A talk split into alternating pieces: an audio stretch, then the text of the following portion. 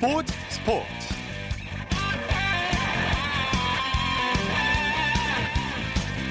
여러분 안녕하십니까 아나운서 이창진입니다 한국 시간으로 잠시 후 11시부터 남자 프로테니스 세계 랭킹 1위 조코비치와 2위 라파엘 나달이 남자 프로테니스 투어 이탈리아 인터내셔널 단식 결승에서 격돌합니다. 조코비치와 나달의 상대 전적에서는 조코비치가 28승 25패로 조금 앞서는데요. 올해 1월 호주 오픈 결승에서는 조코비치가 3대 0으로 완승을 거뒀습니다. 자, 그런데 이번 대회가 열리는 클레이 코트는 조금 다릅니다. 조코비치와 나달은 클레이 코트에서 23차례 맞대결을 벌였는데 나달이 16번을 이겼고요. 또 두 사람은 나란히 4대 메이저 대회 바로 다음 등급인 마스터스 1000 시리즈에서 최다인 33회 우승을 기록 중인데 이번 대결에서 이기는 선수가 최다 우승 1위로 올라서게 됩니다. 그래서 이번 결승은 서로 절대 양보할 수 없는 한판 승부가 되는데요. 정말 볼만한 빅매치가 될 것 같습니다. 일요일 스포츠 스포츠 먼저 프로야구 소식으로 시작합니다. 스포티비 뉴스의 김태우 기자입니다. 안녕하세요. 네, 안녕하세요. 오늘 비가 와서 3경기나 취소가 됐네요. 네, 꼭 야구장이 아니더라도 휴일 맞이해서 나들이 계획하셨던 분들 많으셨을 텐데 날씨가 덥지 않았습니다. 이날 잠실에서 열릴 예정이었던 LG와 NC 그리고 인천 SK 두산 그리고 수원 KT 삼성전이 모두 경기 시작을 코앞에 두고 비로 취소됐습니다. 예. 자, 비가 와도 경기가 열릴 수 있는 곳이 고척 도움구장이죠. 네, 비가 오나 눈이 오나 항상 예정대로 경기를 네. 하는 고척돔입니다. 오늘 비 예보를 보고 일찌감치 고척돔으로 관전을 결정하신 분들도 계셨을 것 같은데요. 궂은 날씨에도 불구하고 이날 8천여 명의 팬들이 찾아주셨습니다. 예. 자, 키움이 롯데와의 주말 3연전을 싹쓸이했네요. 네, 키움이 화끈한 타격을 앞서서 롯데를 9대 3으로 이기고 주말 3연전을 다 잡았습니다. 예. 키움이 롯데 3연전을 싹쓸이한 것은 700일 만에 처음이라고 합니다. 네, 키움이 빅이닝으로 흐름을 한 방에 뒤집어 놨어요. 맞습니다. 키움이 이변 3연전 내내 경기 초반 흐름을 장악한 것이 눈에 띄는데요. 금요일은 4회까지 6득점, 어제는 1회 넉점을 포함해서 4회까지 10득점, 그리고 오늘도 0대1로 뒤진 2회 7점을 내는 등 4회까지 9득점을 했습니다. 키움이 2회 시작부터 6연속 안타를 치면서 롯데 마을을, 마운드를 사정없이 몰아붙였고요. 김하성 선수가 비기닝의 재미를 장식하는 석점 홈런을 치면서 승기를 잡았습니다. 네, 키움의 김동준 선수 대체 선발 역할을 톡톡히 해냈어요. 네, 키움 선발진이 지금 최현태, 이승호 선수의 돌아가면서 휴식 그리고 부리검 선수의 부상으로 김동준 선수에게 계속 기회가 가고 있습니다. 네. 김동준 선수가 이날 5이닝 동안 삼진 5개를 잡아내면서 3실점으로 막아내고 시즌 다섯 번째 승리를 따냈습니다. 네, 오늘 승리 1등 공신은 뭐 김하성 선수라고 할 수 있겠죠. 맞습니다. 2회 석점 홈런을 치면서 팀이 경기 초반 승기를 잡는데 결정적인 몫을 했고요. 이날 2안타에 4타점을 기록하면서 해결사 목도 톡톡히 했습니다. 꼭 오늘뿐만 아니라 어제도 홈런 포함 3타점으로 활약했잖아요. 어, 이번 3연전 싹스리의 1등 공신이라 할 수 있겠습니다. 네, 키움 이정후 선수의 주루 플레이에 심판진이 3피트 위반이 아니라고 했네요. 네, 좀 논란이 된 상황이었는데요. 2회에 키움이 3대1로 앞선 2회 무사 1, 2루 상황에서 이정우 선수가 번트를 대고 1루에 뛰었습니다. 네. 어, 롯데는 이정우 선수가 1루로 뛰면서 3피트 라인을 침범했다 이렇게 항의를 했었는데요. 다만 심판진은 이정우 선수의 주루가 수비에 방해를 줄 정도의 상황은 아니었다. 어, 이렇게 판단하면서 롯데의 항의를 받아들이지 않았습니다. 네. 만약 규정 위반으로 판단이 됐다면 무사 만루가 아니라 1사 1, 2루가 되어야 하는 상황이거든요. 어, 키움이 이후에 이제 넉점을 추가하면서 이 장면이 결정적으로 이날 경기의 승부처로 남았습니다. 예, 롯데는 번번이 찬스를 놓쳤어요. 네, 2회에 7점을 준 뒤에 3회에 2점을 추격하는 등 경기 중간까지는 좀 해볼 만한 양상이었는데요. 어, 하지만 3회에 2점을 추가한 이후에 4회부터 9회까지 단 한 점도 뽑지 못하고 무너졌습니다. 네. 8회에는 무사 1, 2로 기회를 살리지도 못하기도 했습니다. 네, 롯데가 최근 들어서 굉장히 무기력한 경기를 보이고 있는 것 같아요. 네, 맞습니다. 이번 3연전에서 초반에 마운드가 다 무너졌고요. 타선은 또 타선 나름대로 답답한 흐름이 이어지면, 이어지면서 고전했습니다. 최근 4연패에 빠지면서 좋았던 흐름을 완전히 잃었고요. 어, 지금 17등 30패, 7위 KT와의 경기차마저도 한 경기 반으로 조금 벌어졌습니다. 네, 키움의 장정석 감독 경기 깔끔하게 풀어갔다 이렇게 만족감을 드러냈죠. 네, 장명석 감독은 타자들이 응징력 있는 공격을 펼쳐서 경기를 쉽게 풀어갈 수 있었다. 어, 그리고 선발 김동준이 5이닝을 책임지면서 투수 운영도 수월했다. 이렇게 밝혔습니다. 네, 기아는 한화를 상대로 완승을 거뒀네요. 네, 박흥식 감독 체- 대행 체제에서 첫 3연전을 치른 기아가 한화를 5대 0으로 누르고 위닝 시리즈를 기록했습니다. 네, 기아 선발 양현종 선수 완벽하게 부활했네요. 네, 양현종 선수의 평균 자책점이 4월 말까지 8.01이었습니다. 그런데 어, 이날 7 7이닝 동안 7개의 삼진을 잡아내면서 무실점으로 시즌 두 번째 승리를 거뒀고요. 이날까지 4경기 연속 퀄리티 스타트인데 평균 자책점이 4.17까지 떨어졌습니다. 네. 양현종 선수는 경기 후에 이제 김기태 감독님께 죄송하고 감사드린다면서 어, 눈시울을 좀 붉히기도 했습니다. 네, 양현종 선수도 잘 던졌지만 기아 타선이 아주 좋았어요. 네, 사실 타선이 좀 너무 좋지 않았던 흐름에 있었는데 이날은 12안타를 치면서 서서히 살아나는 모습을 보이고 있습니다. 박찬호 선수가 3회 결승타를 포함해서 4안타를 때렸고요. 김선빈 선수도 멀티히트를 기록했습니다. 네, 하나는 실책이 발목을 잡았죠. 네, 0대 2로 뒤진 6회에 실책 3개가 나오면서 사실상 자멸했습니다. 이명기 선수의 번트 때 김민호 선수의 1루 송구가 빗나갔고요. 이어진 상황에서 다급해진 우익수 이성열 선수가 공을 제대로 잡지 못하면서 1루 주자 석거 선수가 뭐 안타 하나 없이 그대로 홈을 밟았습니다. 어, 네. 이어진 상황에서는 이창민 선수의 안타 때 2루수 정은원 선수의 포구 실책까지 나오면서 결국 6회 3실점하고 주저앉았습니다. 네. 팀 순위 살펴보죠. 두산이 여전히 1위를 지키고 있죠? 네, 두산이 SK와의 두 경기를 모두 잡으면서 어, 두 경기 앞선 1위를 달리고 있습니다. 2위 SK와 3위 NC는 3경기 차이고요. 키움이 4위, 그리고 최근 10경기에서 3승 7패로 좀 주춤한 LG가 5위까지 떨어졌습니다. 네. 6위 하나와의 승차가 이제 다 3경기로 줄어들었고요. 다만 그 뒤로는 좀 아직까지 차이가 있습니다. 어, KT, 삼성, 롯데, 기아가 7위부터 어, 10위까지인데 여전히 좀 고전하고 있습니다. 네. 자, 코리안 메이저리그 소식 살펴보죠. 최지만 선수가 좋은 타격감을 이어가고 있어요. 네, 최지만 선수가 이날 뉴욕 양키스와의 경기에 선발 3번 1루수로 출전해서 5타수 2안타를 기록했습니다. 그중 하나는 6회 다나카 마사이로 선수를 상대로 한 2루타였는데요. 최근 6경기 안타로 감을 이어간 최지만 선수는 타율을 2할 7푼 6리까지 끌어올렸습니다. 네, 오승환 선수도 잘 던졌죠? 네, 최근에 좀 부진해서 걱정이 있었는데 오늘은 네. 잘 던졌습니다. 필라델피아의 경기에서 1대2로 어, 뒤진 7회 세 번째 투수로 등판해서 아웃카운트 두 개를 무실점으로 잡았습니다. 어, 아웃카운트 두 개를 아주 깔끔하게 잡아냈는데요. 다만 콜로라도가 역전하지는 못하면서 어, 팀 승리로 이어지지 못한 게 좀 아쉬웠습니다. 네, 추신수 선수는 오늘 좀 주춤했네요. 네, 최근 연속 경기 홈런으로 기세가 좋았던 추신수 선수였는데 오늘은 좀 잠잠했습니다. 세인트루이스와 경기에 선발 1번 지명타자로 출전했는데요. 3타수 무안타 1볼넷에 좀 만족해야겠습니다. 시즌 타율은 2할 8푼 8리로 좀 떨어졌고요. 팀도 3대 8로 패했습니다. 예. 류현진 선수가 오랜만에 만난 옛 동료 푸이그 선수에게 도전장을 내밀었다면서요? 네, 류현진 선수가 이제 우리 시간으로 내일 새벽 2시부터 어, 원정에서 신시내티와 경기를 치르는데요.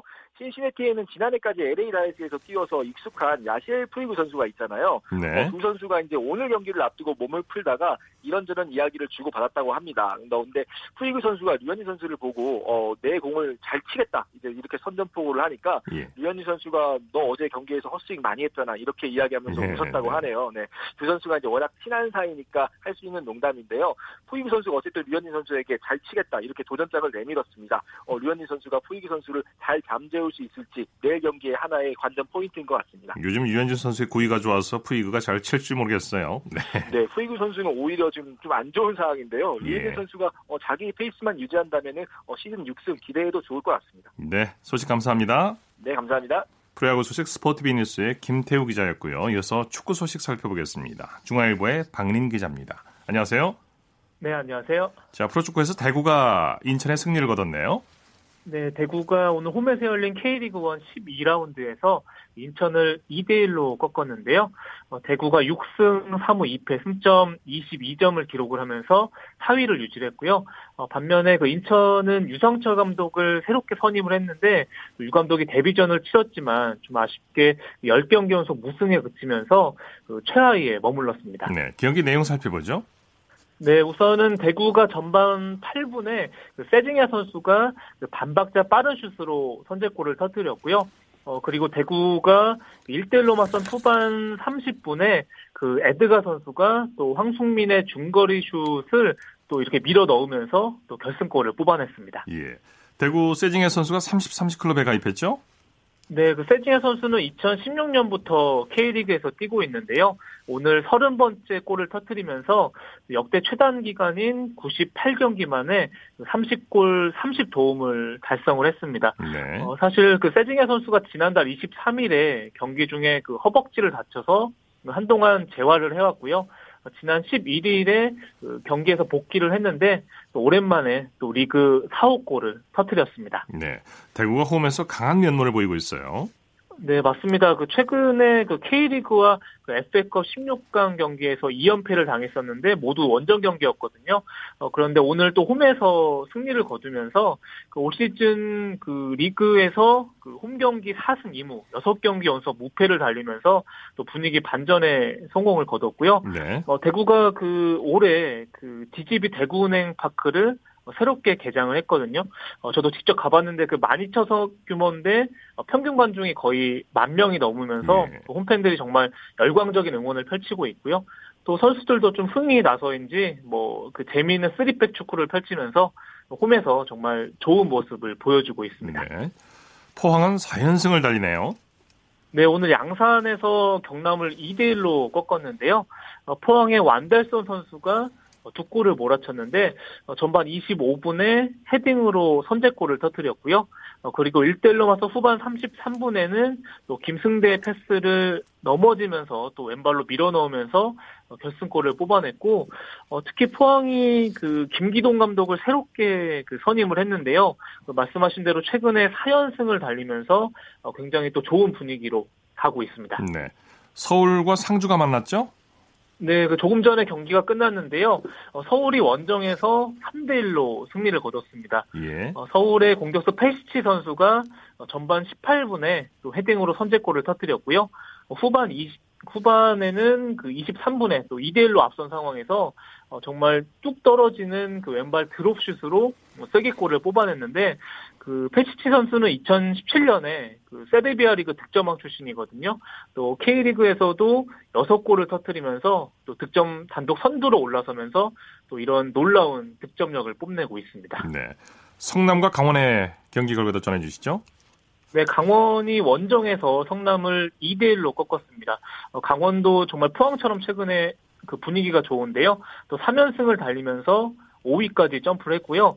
어, 오늘 정말 극적인 승리를 거뒀습니다. 1대1로 맞선 후반 추가 시간이 그 5분이 다 끝나가는 시점이었는데요. 정말 어, 그림 같은 패스 플레이를 펼치다가 어, 김지현 선수가 정말 극적인 골을 터뜨리면서 오늘도 승리를 거뒀습니다. 네. 프로축구 중간 순위 살펴보죠. 네, 먼저 울산이 8승 2무 2패 승점 26점으로 선두고요.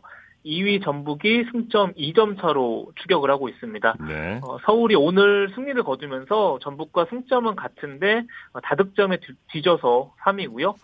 그 대구가 4위, 강원이 5위, 포항이 6위를 기록 중이고 그 하위권에서는 경남이 4연패를 당하면서 10위까지 떨어졌고요. 네. 제주가 11위, 인천이 12위에 그치고 있습니다. 네. 해외 축구 소식 살펴보죠. 맨체스터 시티가 FA컵 우승을 차지했어요.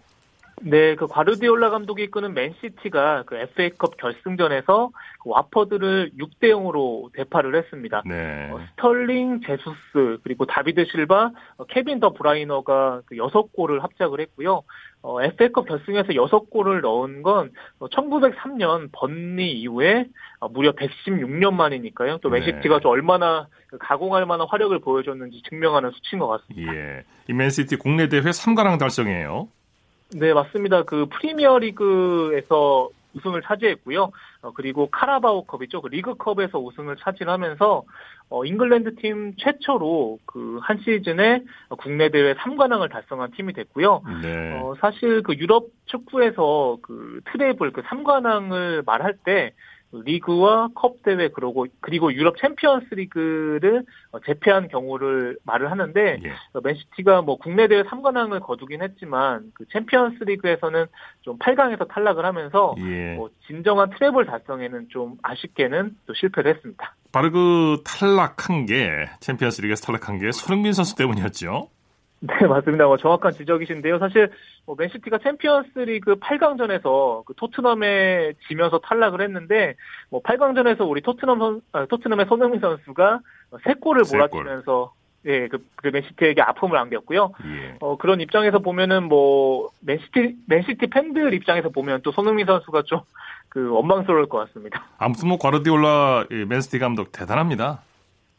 네, 맞습니다. 뭐 개인 통산 27번째 우승을 차지했으니까 정말 엄청난 성과를 내고 있고요. 예. 뭐 스페인 바르셀로나와 어, 독일 바이에른 미넨에 이어서 또 이번에 잉글랜드 맨시티를 맡으면서도 이렇게 어, 올 시즌에 국내 국내 대회에서 세 번이나 우승을 차지하면서 정말 그 우승 청부사다운 모습을 보여주고 있습니다. 이건 뭐 감독으로서의 남다른 능력이 있다고 봐야겠죠. 네, 네 맞습니다. 워낙 뭐 그 정말 다양한 전술을 펼치면서 그 팀을 네. 이끌고 있고요. 뭐그 굉장히 높은 볼 점유율을 갖고 가고 있는데 그 이런 축구가 뭐 프리미어리그에서도 정말 전술적으로 유행을 하면서 뭐 하나의 획을 그어가고 있습니다. 네.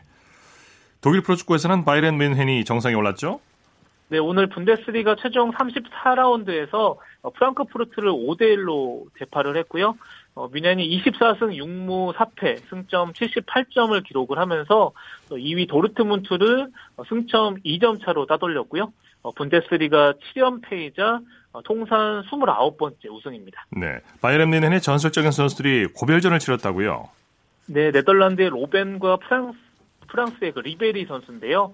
어, 사실 이 두 선수가 정말 측면에서 가공할 만한 스피드를 펼치면서 또 리그 7연패를 또 이끌었던 선수들인데 그 벌써 나이가 30 중반에 가까이 됐습니다. 그렇기 네. 때문에 어, 본인들도 뭐 재계약을 하지 않고 그 팀을 떠나기로 했는데 오늘 리베리 선수가 후반 27분에 또 골을 터뜨렸고요. 또 로번 선수도 후반 33분에 골을 뽑아내면서 어, 두 선수가 정말 그 아름다운 또 작별을 했습니다. 네.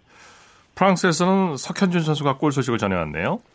네, 그 랭스 공격수 석현주 선수가 그 보르도와의 경기에서 결승골을 터뜨리면서 1대0 승리를 이끌었는데요. 어, 킥오프 1분 15초 만에 또 침착하게 골을 뽑아냈고요. 어, 105일 만에 시즌 3호 골을 터뜨리면서 또 팀을 9위까지 또 올려놓았습니다. 네. 자, 이탈리아에서 뛰고 있는 이승우 선수는 공격 포인트를 올렸다고요? 네, 현재 2부 리그 베로나 소속인데요. 오늘 페루자와 또 세리에 B 어, 승격 플레이오프를 치렀습니다. 이승호 선수가 2대1로 앞선 연장 후반 13분에 어, 정말 정확한 크로스로 어, 팀 동료의 골을 도왔고요. 베로나는 그 현재 승격 플레이오프를 치르고 있는데 이번에 페루자를 꺾으면서 승격 플레이오프 4강에 올라서 또 페스카라와 맞붙게 됐습니다. 네. 호날두가 이탈리아 리그 최우수 선수에 꼽혔군요. 네, 그 유벤투스 소속인데요. 그 2018-19 시즌에 또 이탈리아 세리에 아그 MVP에 뽑혔습니다. 그 올 시즌에 스페인 레알 마드리드를 떠나서 유벤투스로 이적을 했는데요. 또 리그에서 21골을 터뜨리면서 또 리그 8연패를 거두는데 앞장섰습니다. 네, 호날두 선수가 축구 실력만큼 마음도 훌륭해요. 또 선행을 했죠. 네, 맞습니다. 그 식량난으로 굶주린 그 팔레스타인 가자지구 주민을 위해서 어, 자선단체에 또 18억 원을 기부한 게 알려졌고요. 예. 어, 호날두 선수가 뭐 지금까지 기부한 액수가 무려 100억 원이 넘는 것으로 알려져 있고 네. 어, 특히 호날두 선수가 문신도 안 하는데요. 또 정기적으로 헌혈을 하기 위해서라고 하니까 어, 말씀하신 대로 뭐 축구 실력만큼 정말 이런 마음도 어, 정말 훌륭한 선수인 것 같습니다. 네, 네. 자 소식 감사합니다. 네, 감사합니다. 축구 소식 중화일보의 박민 기자와 함께했습니다.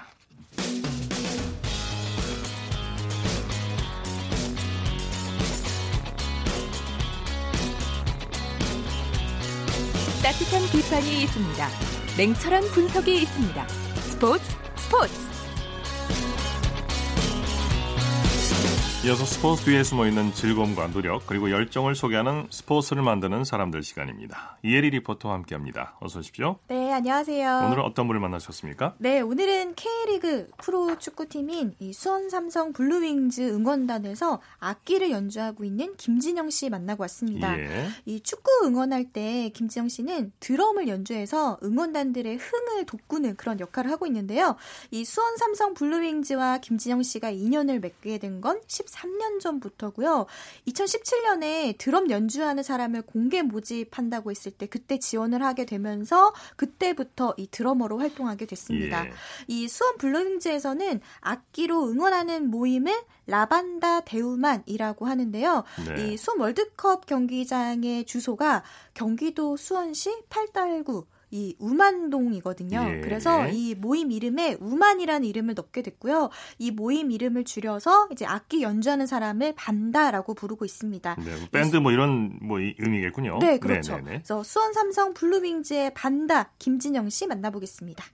서포터즈에서 만든 응원가들을 음원으로 정식 발매하는 프로젝트가 있었는데 거기에 이제 제가 선정이 되면서 그랑블루 2집 그 10곡을 제가 담당했었습니다. 그래서 제가 지금도 세라 밴드라는 팀으로 좀 밴드 활동을 계속 하고 있고요. 그것 때문에 좀 수원 팬들은 저를 김진영이라는 이름보다는 좀 세라라는 이름으로 더 많이들 알고 계십니다. 저는 이제 그 다른 분들하고 조금 다르게 그러니까 다른 분들은 이제 좀 큰 이제 드럼들을 치고 있는데 저는 이제 햇빛기나 까이사라고 해가지고 중간 중간 이렇게 박자를 좀 쪼개는 형태의 드럼을 치고 있어요. 그래서 다른 사람들은 보통 정박 그러니까 뭐 쿵쿵쿵쿵 쿵 하면은 저는 이제 그 정박 사이 사이에 뭐쿵 따다다다다다 쿵 따다다다다다 하면서 그 사이 사이 이렇게 리듬을 좀 쪼개는 그런 형태로 좀 저는 치고 있습니다. 네, 그냥 뭐 막 치는 게 아니군요. 네, 다 박자가 있더라고요. 네. 보통 축구 응원단의 경우 북을 치는 사람이 몇 명 정도 되는 겁니까? 네, 이 수원 삼성 블루윙즈의 경우에는요, 많으면 한 10명 정도 이렇게 동시에 연주를 하는데, 각 구단마다 이렇게 북을 치는 사람들이 다 다르다고 하더라고요. 네네. 어, 특히나 이 수원 삼성 블루윙즈의 그 북의 경우에는 큰 그 북에 심벌즈, 작은 심벌즈를 함께 설치를 했어요. 그래서 북을 치면서 이 심벌즈도 함께 연주를 하고 있는데 이 연주곡에는 여러 악기 음악을 들을 수 있거든요. 그래서 아무래도 리듬 악기다 보니까 박자감도 느껴지고 또 이 연주 소리에 맞춰서 응원단들이 뛰면서 이렇게 응원을 하는데 정말 흥이 넘쳤습니다. 예. 그 응원 현장으로 안내해 드리겠습니다.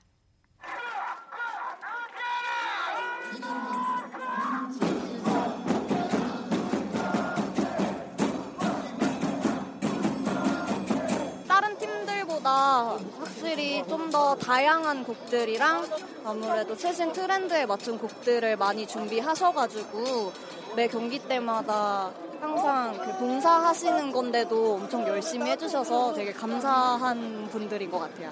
음도 맞춰야 되고 육성에 따라서 어떤 응원가가 나와야 되고 하는데 그런 거 맞추기도 힘들고 되게 진짜 고생하시죠. 반다나 뭐 현장팀이나 모든 분들이 다.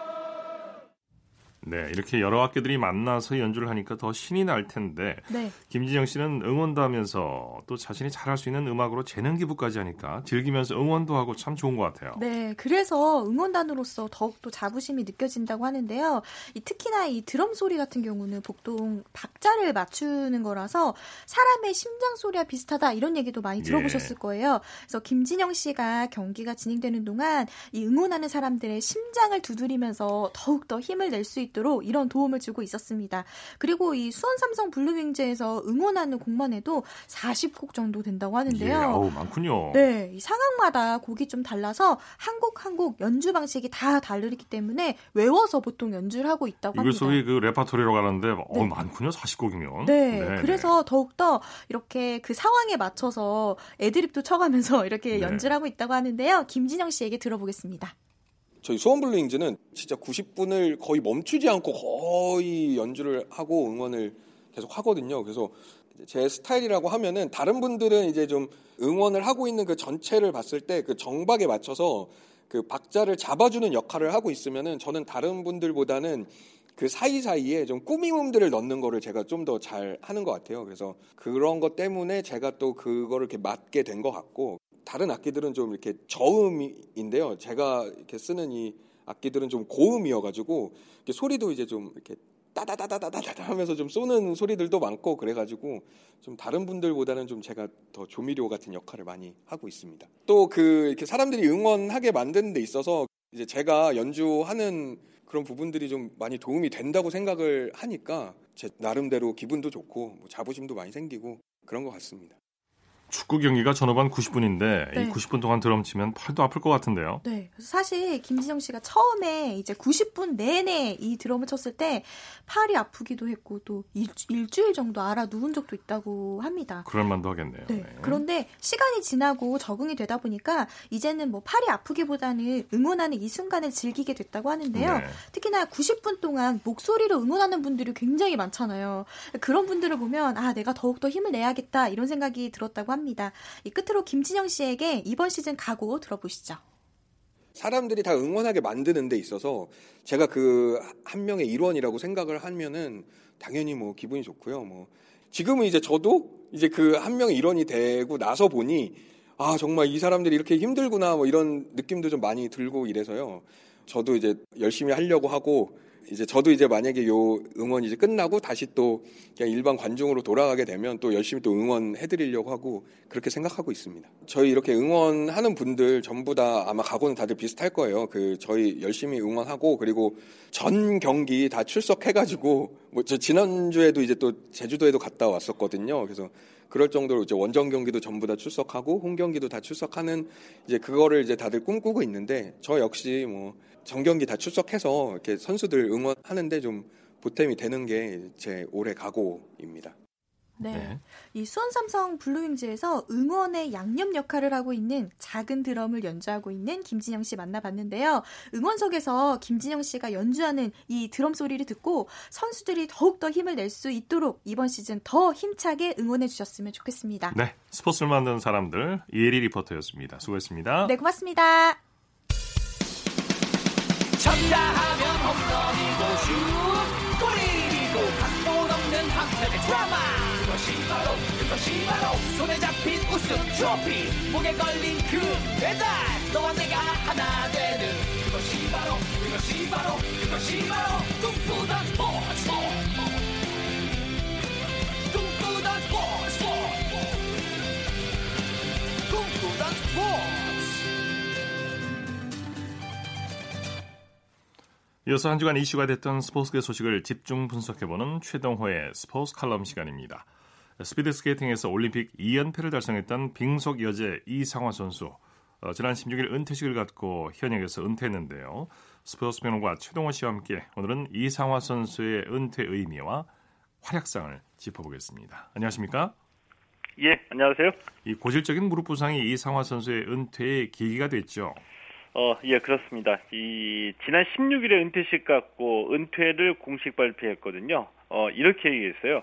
이 선수 생활을 이어가려고 했는데 무릎 부상 때문에 은퇴를 결심했다 이렇게 말했거든요. 네. 때문에 이제 무릎 부상이 은퇴의 결정적인 원인이라고 봐야 되겠고요. 원래는 지난 3월에 은퇴식을 잡았었거든요. 근데 이 막상 은퇴를 하려고 하니까 미련이 남아서 좀 더 해보자는 마음으로 이제 재활에 매진했다 이렇게 얘기를 했는데 아 그 동안에 어떤 일이 있었냐 아, 그 우리가 흔히 얘기하는 그 감동이라고 얘기하기 얘기하기를 뭔가 좀 부족한 아주 좀 아주 간절하고 처절함까지 느끼기도 했는데 네. 재활하는 동안에 아무도 없이 혼자 있을 때 자신의 무릎에다가 얘기를 했다고 합니다. 네. 마치 애원하듯이 무릎아 나랑 조금만 더 같이 해줘 이렇게 아, 말하면서 혼자 네. 눈물을 흘리기도 했다는 이 사연을 털어놓게 되었고요. 얼마나 간절히 더 달리려고 노력했는지 충분히 짐작이 가죠. 이런 열정이 있으니까 이런 위, 예. 이런 결과를 만들어냈겠죠 이상화 선수가. 예, 그렇지. 그렇겠죠. 이상화 선수 비록 은퇴는 했지만 뭐 이 남긴 기록은 영원히 남겠죠. 어, 예, 그렇습니다. 이 이상화 선수가 2010년 밴쿠버, 2014년 소치 동계올림픽에서 스피드 스케이팅 여자 500m 2회 연속 우승을 차지했고요. 네. 이 평창올림픽에서는 은메달을 목에 걸기도 했었죠. 2013년 월드컵 2차 대회에서 500m 세계 신기록 36초 36은 네. 아직까지도 이제 깨지지 않는 이 세계 신기록이기도 합니다. 우리가 이제 보통 이 남자 스피드 스케이팅은 이영하, 나윤수, 배기태, 제갈성렬, 이규혁, 이강석으로 이제 시, 작이 된 그 에이스 계보가 있잖아요. 네. 근데 그동안에 여자는 이 세계 수준하고는 좀 격차가 있었던 게 사실이거든요. 네. 자, 그런데 이 이상화 선수가 이 한국 여자 스피드 스케이팅을 단번에 세계 정상으로 이끈 주역이라고 할 수 있겠고요. 한국 스피드 스케이팅의 역사에 한 페이지를 새로 썼다 이렇게 볼 수 있는 거죠. 네.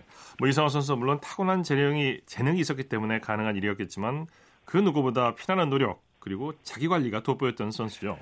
아, 예. 이상화 선수 딱 한마디로 말씀드리면 저는 이 자기 관리 노력 이게 좀 생각이 나거든요. 네. 어, 그래서 이 은퇴식에서도 이상화 선수 솔직하게 얘기하는 그 한마디 한마디가 다 기억에 남을 것 같습니다. 네. 어, 이제는 그 누구와도 경쟁하고 싶지 않다 이런 말을 했거든요. 네. 이 피말리는 경쟁 속에서 엄청난 이 부담감에 시달려 왔고 또 그 부담감을 이겨내기 위해서 얼마나 노력했는지 이제 짐작이 가기도 하고요. 네네. 2015년부터 2018년까지 제대로 자본 적이 없다 이렇게 얘기하면서 지금 가장 하고 싶은 일이 이 알람을 끄고 편히 자는 거다 이런 말도 했습니다. 네. 이 그동안 얼마나 엄격하고 혹독하게 자기 관리 해왔는지 머리가 숙여지기도 하죠. 네. 참 말씀 듣고 보니까 참 대단하다는 생각이 드는데 이상화 선수가 중학교 2학년 때 이제 처음 국가대표로 선발됐으니까 17년 예. 동안 국가대표로 활약해 온 거죠? 예, 맞습니다. 이 중학교 2학년 때 대표팀에 처음 선발됐고요. 2006년 토리노 올림픽에 참가해서 500m 5위 기록했습니다. 네. 평창 동계 올림픽까지 올림픽만 4번 참가했고요. 이 국가대표로 처음 선발될 때 세 가지 목표가 있었다고 하는데 세계 선수권 대회 우승, 올림픽 금메달, 세계 신기록 달성 이 세 가지인데 이 모든 것을 다 달성을 했습니다. 예. 그리고 정상에서 마무리를 하게 되는 거죠. 네. 이성화 선수를 더 이상 볼 수 없는 게 아쉽기도 하지만은 이성화 선수에게 제2의 인생이 더 기대되기도 하는데 은퇴 후 예. 어떤 계획이 있답니까? 어, 은퇴 후 계획에서 제가 확실하게 알고 있는 거는 알람 끄고 편하게 자는 거고요. 네. 어, 그리고 또 이 조만간 그 나가오에 가가지고 이 절친이죠. 이 고다이라 나오 선수, 이 라이벌이기도 한 이 고다이라 나오 선수를 만나는 겁니다. 아, 네. 근데 제 예상에 아마도 이상화 선수가 이 이상화 선수를 방송에서 자주 볼 것 같은 느낌이 들거든요. 어, 2024년 베이징 동계올림픽에서 어, 해설이나 코치를 하고 싶다 이런 이 막연한 꿈이 있다 이런 얘기도 했고요. 또 이상화 선수가 최근에 연예 기획사하고 매니지먼트 계약을 했습니다. 네. 자, 이걸 보면은 이 방송인으로서의 꿈이 있는 게 아닌가 이런 생각이 들기도 하고요. 이 방송인으로 활약하든지 아니면 해설하든지 아니면 이 후배들을 지도하는 길을 가든지 이 세 가지 중에 하나가 될 것 같습니다. 예. 자, 말씀 감사합니다. 예, 고맙습니다. 최동호의 스포츠 칼럼 스포츠 평론가 최동호 씨였고요. 이어서 어, 우리나라 스포츠 각 종목의 발전 과정을 살펴보는 스포츠 기록실 시간입니다. 1980년대 이후 한국 스포츠의 대표적인 효자 종목 가운데 하나로 급성장한 배드민턴에 대해서 살펴보고 있습니다. 스포츠 평론가 신명철 씨와 함께합니다. 안녕하세요. 네, 안녕하십니까. 1978년 제8회 방콕 아시아 경기 대회에서는 중국의 기세가 주춤했다고 하죠? 네, 인도네시아가 금 4개, 은 2개, 동 3개로 왕좌를 되찾은 가운데 중국은 금셋, 은 5, 동 3개로 뒤를 이었습니다. 네. 금메달 7개를 두 나라가 나눠 가졌고요. 우리나라는 또 노메달이었습니다. 이런 상황에서 배드민턴 첫 번째 시간에 제가 소개 말씀드렸던 황선혜가 전용 오픈에서 우승했다는 것은 정말 놀라운 사실이 아니겠습니까? 그 당시의 네. 기준으로 하면은. 그리고 황선의 활약을 기폭제로 우리나라 배드민턴의 잠재력이 폭발을 한 겁니다. 네. 우리 배드민턴 이 잠재력이 폭발한 대회가 이제 뉴델리 아시안 게임이라면서요? 그렇습니다. 1981년, 82년 뉴델리에서 열린 제9회 아시아 경기대회에서 우리나라는 여자 복식 결승에서 황선의 강행숙조가 김연자 유상희조를 세트 스코어 2대 1로 꺾고 우리나라 선수들이 금메달과 은메달을 나눠 가졌고요. 네. 아시아 경기대 배드민턴에서 메달이 나온 건 1966년 제2회 입회 방콕 대회 여자 단체전 동메달 이후 16년 만인데다가 색깔도 동에서 금으로 바뀌어서 종목 발전에 청치로가 켜졌고요. 남녀 단체전과 여자 단식 김연자, 남자 복식 이윤구, 박주봉조가 동메달을 더했습니다. 어, 스포츠 팬 여러분들 귀에 아주 익숙한 박주봉 선수 이름이 드디어 등장을 하기 시작을 네. 하죠. 네, 중국, 인도네시아 양자 구도에 이 아시아 배드민턴 판도에 한국이 뛰어든 겁니다. 네. 1986년 서울 아시안 게임에서 뭐 다른 종목도 그랬습니다만 배드민턴에서도 네네. 한국과 중국의 양제 대결이 아주 치열하게 펼쳐졌죠. 네, 뭐 그 대회를 기억하시는 스포츠 팬 여러분들 다 기억하시겠습니다. 그러면 정말 우리나라 중국이 대회 마지막 날까지 치열한 그 레이스를 펼쳤지 않습니까? 네. 네, 마찬가지로 배드민턴도 그런 상황이었는데요. 어, 우리나라는 남자 단체전 결승에서 박주봉, 김문수, 성한국의 활약에 힘입어서 중국을 게임스과 5대 0으로 누르고 금메달을 차지했습니다. 예. 박주봉, 김문수 조는 남자 법식 결승에서 중국조를 세트 스코어 2대 0으로 완파하고 금메달을 추가했고요. 박주봉은 혼합 복식 결승에서 정명희와 짝을 이뤄 이득춘, 정소영조를 2대 0으로 누르고 3관왕이 어, 됐습니다. 이미 박주봉 선수는 이때쯤에 세계적인 선수로 성장을 하고 있었고요. 중국은 여자 단체전 등 나머지 4개 종목에 우승을 했습니다. 네. 어, 중국과 우리나라와 중국, 중국과 우리나라의 이 아시아 배드민턴 양자 구도가 본격적으로 이뤄지면서 기존 강자였던 일본과 인도네시아 위상이 이대열 계기로 급격히 약화되기 시작을 했습니다. 예. 배드민턴은 뒤늦게 올림픽 무대에 오르게 되죠.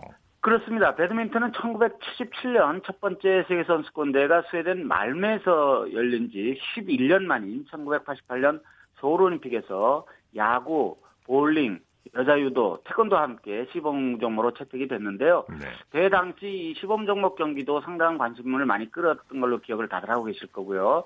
이들 종목 가운데 볼링을 뺀 배드민턴과 야구, 여자 유도가 1992년 바르셀 올림픽에서 정식 종목으로 승격이 되지 않습니까? 네.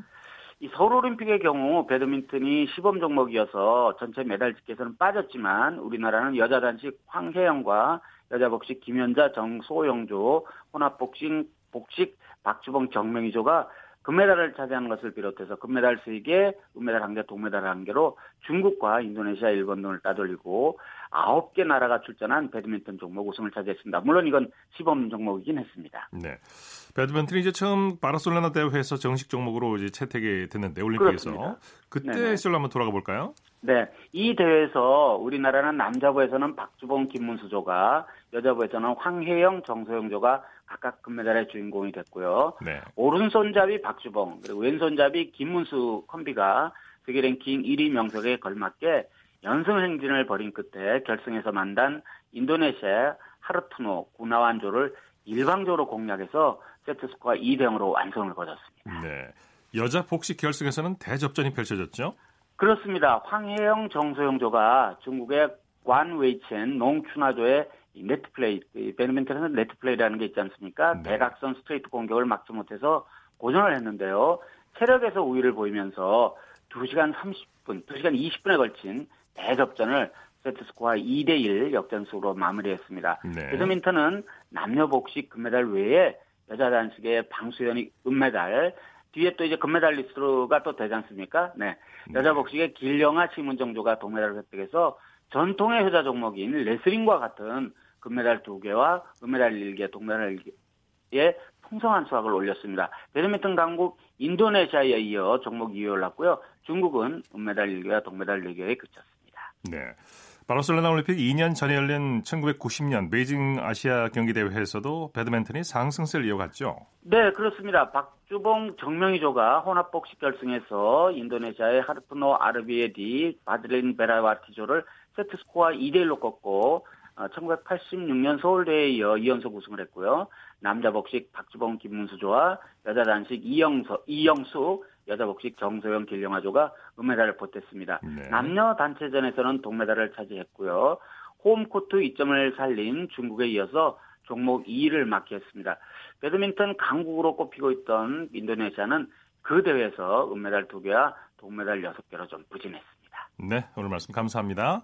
네, 고맙습니다. 스포츠 기록실 스포츠 평론가 신명철 씨와 함께했습니다. 스포츠 단신 전해드립니다. 한국 여자 프로골프 투어 KLPG 투어 두산 매치플레이 챔피언십에서 김지현 선수가 우승을 차지했습니다.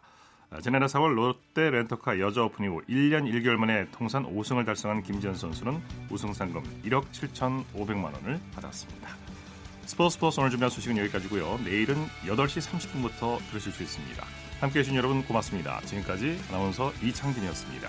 스포츠 스포츠